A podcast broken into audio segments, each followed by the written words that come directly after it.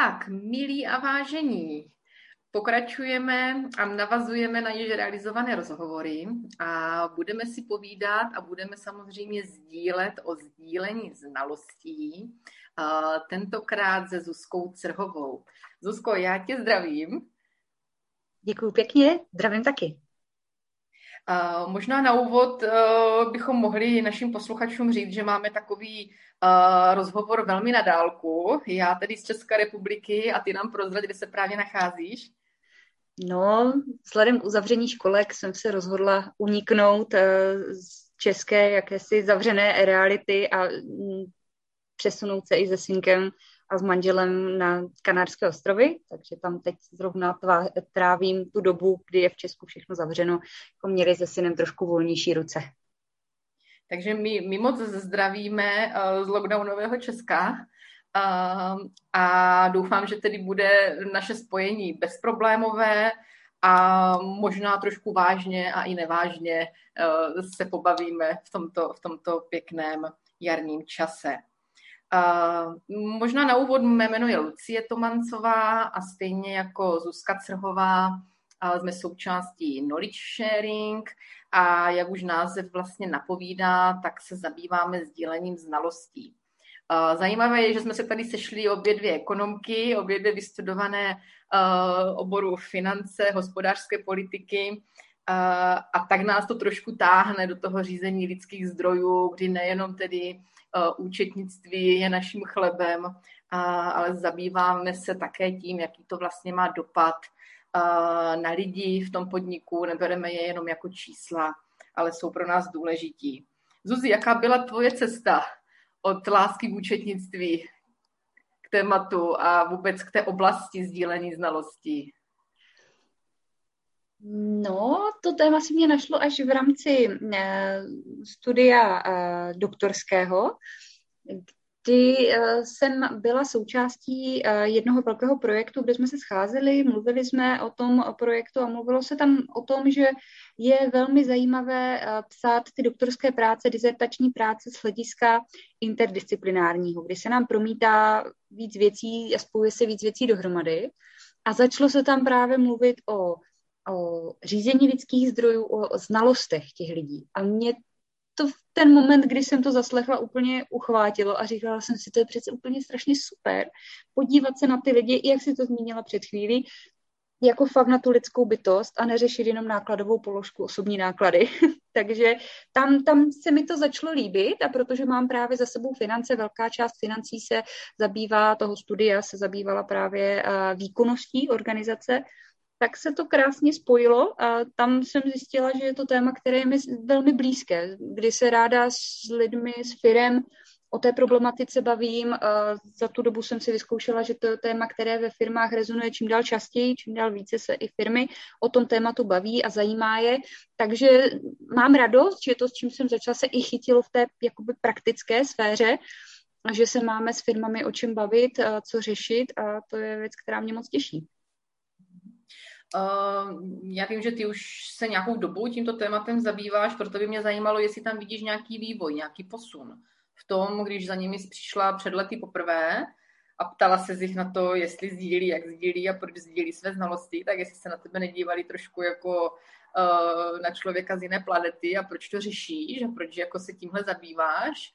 A naopak teďka v poslední době i třeba v souvislosti a v návaznosti třeba právě na tu covidovou uh, dobu, jestli to není to, kdy zjišťují, že tohle je to, co nás pálí, tohle bychom opravdu se na to měli zaměřit a nevidí tam třeba právě ty benefity, že jsou firmy, kde to funguje, kde už bylo i zmíněno v těch předchozích našich relacích, uh, ten podnik stojí na nějakých pevných základech a ta důvěra mezi lidmi uh, je tam to gro. A naopak jsou firmy, kdy tohle je jako nepodstatná nějaká část a teprve teď zjišťují, že jako bez toho třeba nemohou být a nemohou Uh, jo, vidí tam jak kdyby ten handicap. Nevím, jestli se správně vyjadřuji a jestli mi rozumíš té, té mé otázce. Ale jestli je tam nějaký vývoj od toho, kdy se poprvé vůbec jako začala tímto tématem zabývat a tím, jak postupně do těch firm samozřejmě chodíš, realizuješ tam různé aktivity, projekty, uh, tak jestli je tam nějaký posun, jestli je to téma, které nabývá na intenzitě. Já mám pocit, že ano, že, že to je téma, které čím dál víc uh, nabývá na významu. Nevím, jestli je to tím, že je doba sdílení nejenom znalostí, ale obecně sdílení věcí, že, že je to věc, která se čím dál víc jakoby propaguje, tak jestli má to nějaký vliv, anebo opravdu firmy přicházejí postupně na to, že sdílení znalostí může mít velký uh, vliv na jejich výkonnost.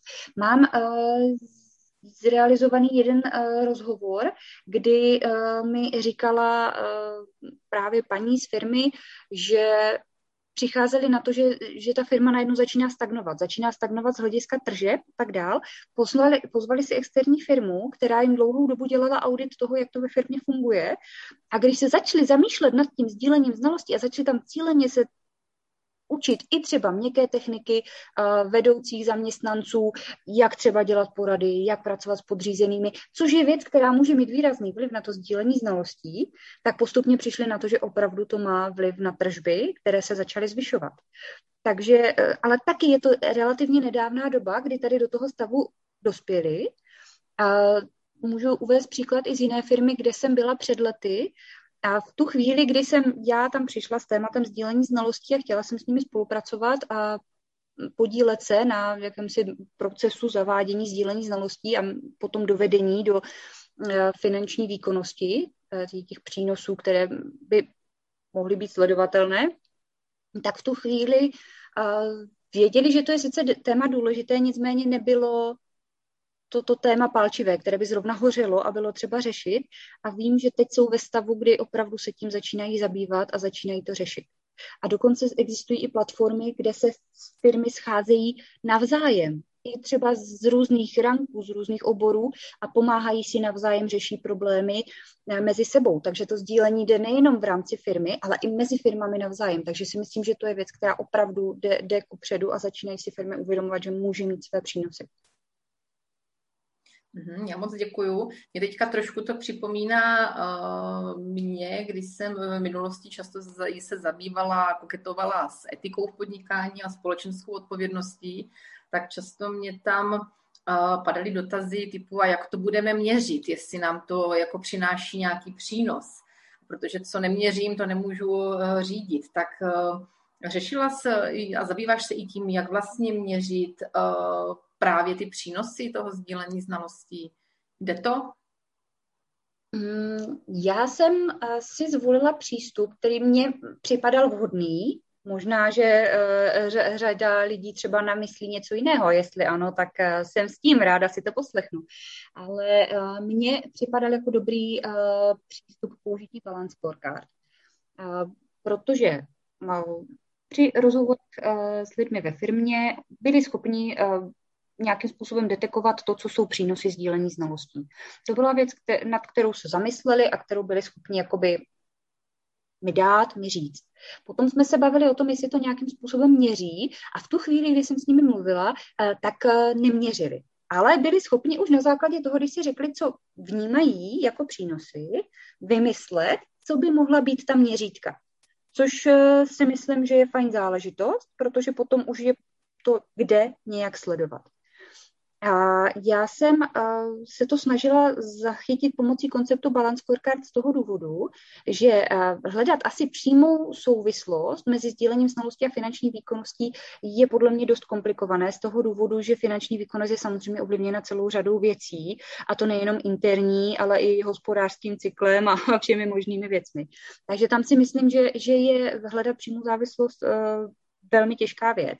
Ale Balance Scorecard má tu výhodu, že se snaží dívat eh, na organizaci jako na celek a nedívá se jenom na tu finanční výkonnost, což je navíc věc, kdy finanční výkonnost můžeme hodnotit vlastně až zpětně. Když si představím klasickou účetní závěrku, tak teprve za ten jeden rok pak zpracovávám účetní závěrku, pak dostanu čísla a ty můžu nasázet do nějakých finančních výkazů. Neříkám, že v rámci organizace musím čekat, až mám hotovou účetní závěrku, ale pro tu představu, že prostě používám data, která jsem už zpětně vygenerovala a pak si řeknu, jak se mi teda finančně dařilo. Balance scorecard eh, kombinuje čtyři perspektivy, kdy ta finanční se je považována jakoby za vrchol. Předtím mám ještě perspektivu učení se a růstu, eh, perspektivu procesů, perspektivu zákazníků a teprve potom tu finanční výkonnost.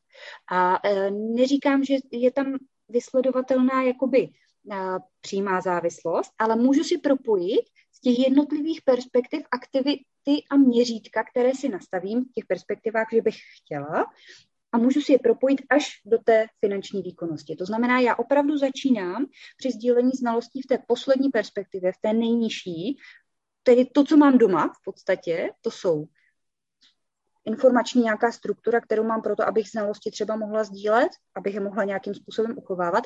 A jsou to lidi, které mám v organizaci. Ty mi vstupují do procesu, procesy uspokojují zákazníky, díky zákazníkům mám finanční výkonnost. Takže toto mě přijde jako vhodný přístup pro to, že zahrnuje taky eh, nefinanční měřítka, balance scorecard, což u těch sdílení znalostí tady asi je nám jasné, že je to věc nefinanční, takže ty nefinanční znalosti se, eh, nebo nefinanční měřítka se vyloženě nabízí. Bezva, děkuju. My jsme trošku přešli k tomu měření, ale několikrát tam padlo, uh, aby jsme si uvědomili, jaké jsou přínosy toho sdílení znalostí. Tak možná bych se ještě vrátila k tomu, můžeš definovat ty ze své zkušenosti nějaké hlavní přínosy, co to pro tu firmu vlastně může přinést, jaký je ten benefit toho, když se ty znalosti opravdu sdílí? Já jsem mluvila eh, s lidmi v Česku, v Německu a v Japonsku. Tam jsem si to tak dávala jakoby dohromady. Eh, podklady k tomu, co lidi vidí v rámci organizace jako, sdílení, eh, jako přínos sdílení znalostí. Přínosy, které zmiňovali, se hodně směřovaly do oblasti inovací. Jako jedna taková velká oblast a to bez ohledu jaksi na uh, geografické působení toho, s tím jsem mluvila, ale inovace vnímali určitě jako důležitou věc a pak uh, úsporu zdrojů ve smyslu neopakování chyb, Eh, nedělání eh, nebo nehledání pořád dokola těch stejných věcí. Když už si to jednou zdokumentuju, nějakou znalost, pokud je to znalost vhodná k zdokumentování, tak nemusím pořád dokola přece to hledat a vymýšlet, protože už to někde, někde mám v rámci organizace. Když si pozdílím chybu, nebo nějakou dobrou praktiku, nebudu tu chybu znovu opakovat. Když pak odchází zaměstnanec, mám tu znalost pořád v rámci organizace. Takže takovou tu úsporu zdrojů úsporu času, když mi někdo pomůže, jak řešit nějaký problém a má v tom zkušenost, tak mi může výrazně pomoct, ušetřit čas a úsporu tím pádem nákladů samozřejmě, když se neopakují chyby a, a jde se na to tou dobrou praktikou, která může být někde i zdokumentována v rámci organizace. Ano, teď mi připomněla si vymyslovi knihu profesora Milana Zeleného Neučme se z vlastních chyb, ale učíme se raději z cizích chyb, je to tak. A co bys řekla těm, co budou oponovat a budou říkat, ale znalost je přece vlastnictví jednotlivce. Já nechci sdílet, protože proč vlastně některé firmy nezdílí? Nebo proč někteří jedinci ve firmě sdílení znalostí bojkotují nebo nechtějí eh, se do toho zapojit? Zabývala se třeba i tímhle? Nebo zamýšlela se nad tím někdy? Nezabývala, ale zamýšlela. A myslím si, že eh, ten problém bude v rámci organizace. V rámci organizace a její kultury a toho, tak je, jak je to v organizaci nastaveno. Já pevně věřím tomu, že pokud se bude uh, sdílení znalostí brát v organizaci jako něco, co je ceněné, nechci, aby to vyznělo nějak špatně, ale dám jakoby příklad, že ten, kdo sdílí znalosti, je jakýsi prestižní ve smyslu toho, že to je ten, který má tu znalost, umí předat, umí mi pomoct a, a je za to oceňován v rámci té organizace, tak potom je to přece dobrý příklad pro všechny. Pojďme sdílet znalosti. To je jedna věc. A druhá věc je dávat příklady toho, a to, to jsem tedy slyšela od lidí s firem jako do, dobrou jakoby, taktiku, uh, dávat příklad toho, že toto se povedlo díky sdílení znalostí a dávat to jako příklad všem zaměstnancům, aby bylo vidět mezi všemi zaměstnanci. Možná, že si ten jednotlivec jako takový ani neuvědomuje, co může jeho znalost přinést té organizaci jako celku a tedy i všem ostatním kolegům. A je třeba možná potřeba to trošku jakoby pošťouchnout ve smyslu fakt jako dobrého příkladu, jako toto je věc, kterou jsme zvládli díky sdílení znalostí. A pak tedy opravdu ta kultura, aby, aby bylo vidět, že sdílení znalostí je, je jednak ceněná věc a jednak uh, asi, asi je to hodně o tom hm, ukázat, že to neznamená, že když budu sdílet znalosti, takže už pak budu nepotřebný. Když dám svoji znalost, která je moja, je jedinečná, tak by to nevypadalo, že, že já jsem to teďka pozdílela, už to ví čtyři další lidi a mě už teď nepotřebují. Tak asi ukázat lidem, že se opravdu není čeho bát, že sdílení je dobrá věc, pokud budeme sdílet, můžeme z toho nakonec profitovat všichni. Mm-hmm. A mnohdy se firmy zaleknou, že jenom toho samotného pojmu sdílení znalosti nedovedou si třeba představit, uh, co, co pod tím hledat, ale přitom tam mnoho prvků kolikrát jako v praxi uplatňují, ať už to je nějaká zastupitelnost pracovníka, ať už to je to, že se podporují um, i třeba odměnou navíc um, nějaké seniorské pozice, které právě školí, zaučují juniory, nováčky a tak dál. Takže samozřejmě těch metod, těch postupů, uh, co bychom mohli zde vyjmenovat, je celá řada a někdy si to člověk ani neuvědomí, že tohle vlastně je i součástí celého toho balíku. Je to zajímavé, se stalo se mi to, že jsem byla uh, v jedné firmě, ta teda byla japonská, a tam mě přišlo, že v té firmě si sdílí úplně všude, že byla celá, on teda to byla zrovna firma, která uh, dělala kancelářský nábytek, uh, jako jednu z věcí a, dokázali jakoby na, ten interiér kanceláři jakoby navrhovat a oni opravdu měli hromadu vychytávat k tomu, aby se mohli sdílet znalosti. Spoustu, jenom tím vybavením těch kanceláří. A když jsme potom zasedli k rozhovoru a jedna moje otázka byla, jak u vás probíhá sdílení znalostí, tak ta slečna mi řekla, no neprobíhá. A já jsem si říkala, jako blázní, vždyť celá firma je stavěná vyloženě na sdílení znalostí. Takže je fakt, že si to možná lidi ani neuvědomují, že přece jen některé prvky už mají zavedené, jenom je potřeba se asi na tom zamyslet a teprve asi podle mě v momentě, kdy se nad tím zamyslím, jsem schopná si říct, aha, tak tohle to děláme a tady možná se nám objevují, začnou objevovat měřítka, která by šla použít eh, pro sdílení znalostí. A pak asi je fajn si ale říct, co jsou znalosti, které potřebuju sdílet a mezi kým a nastavit si aktivity, abych věděla, co mám do budoucna podpořovat. Už mám mezi tím nastavená ta měřítka a pak už to můžu dát do balance scorecardu a už to, už to může jet z hlediska měření. Zuzko, a ještě když se teda vrátím k té e, současné krizi, kterou celosvětově prožíváme ve vazbě na pandemii koronaviru a covidu, já jsem ten pozitivně myslící člověk, který ve všem se snaží najít něco dobrého a já si myslím, že i pro nás a pro tu mm, náš obor nebo naše odvětví, na, ten, na, tu, e, na to naše sdílení znalostí, je potřeba se i v tomto kontextu e, dívat, že nám to podle mě přineslo mnoho dobrého. Tak co myslíš? Myslíš si, že uh, sdílíš ten názor se mnou, že by nám mohl COVID v mnoha firmách pomoci uh, k tomu, že budou opravdu um, klást důraz na to sdílení znalostí? Myslím si, že uh, řada firm musela přejít uh, na home office, protože prostě jsou taková nařízení a museli jsme se eh, přestat stýkat fyzicky a začít používat různé nástroje, aplikace pro to, abychom se mohli stýkat online. A myslím si, že jsme se podle mě všichni výrazně posunuli v používání všech tady těchto nástrojů a věřím tomu, že ne pro všechny eh, to bylo snadné ze začátku a určitě tady hrála velkou roli eh, pomoc od ostatních kolegů. Od někoho, kdo je zdatnější ve smyslu používání eh, různých těch aplikací, internetových záležitostí, který byl schopen předávat a ochoten hlavně předávat ty znalosti jak s tím pracovat, jak na to, různé třeba i vychytávečky. I mně se stalo, že jsem se od kolegů uh, dozvěděla třeba nějaké drobnůstky vychytávečky, které mi pak usnadnily tu práci uh, s Teamsem třeba. Uh, takže myslím si, že tady asi nastává věc, že to sdílení je možná přirozenější, protože najednou cítíme tu potřebu si pomoct. Takže to možná je přirozenější záležitost a výrazně nás to určitě všechny posunulo v těch eh, internetových záležitostech a online věcech, což zase může mít potom do budoucna vliv na digitalizaci znalostí a používání tady těchto nástrojů i pro sdílení znalostí.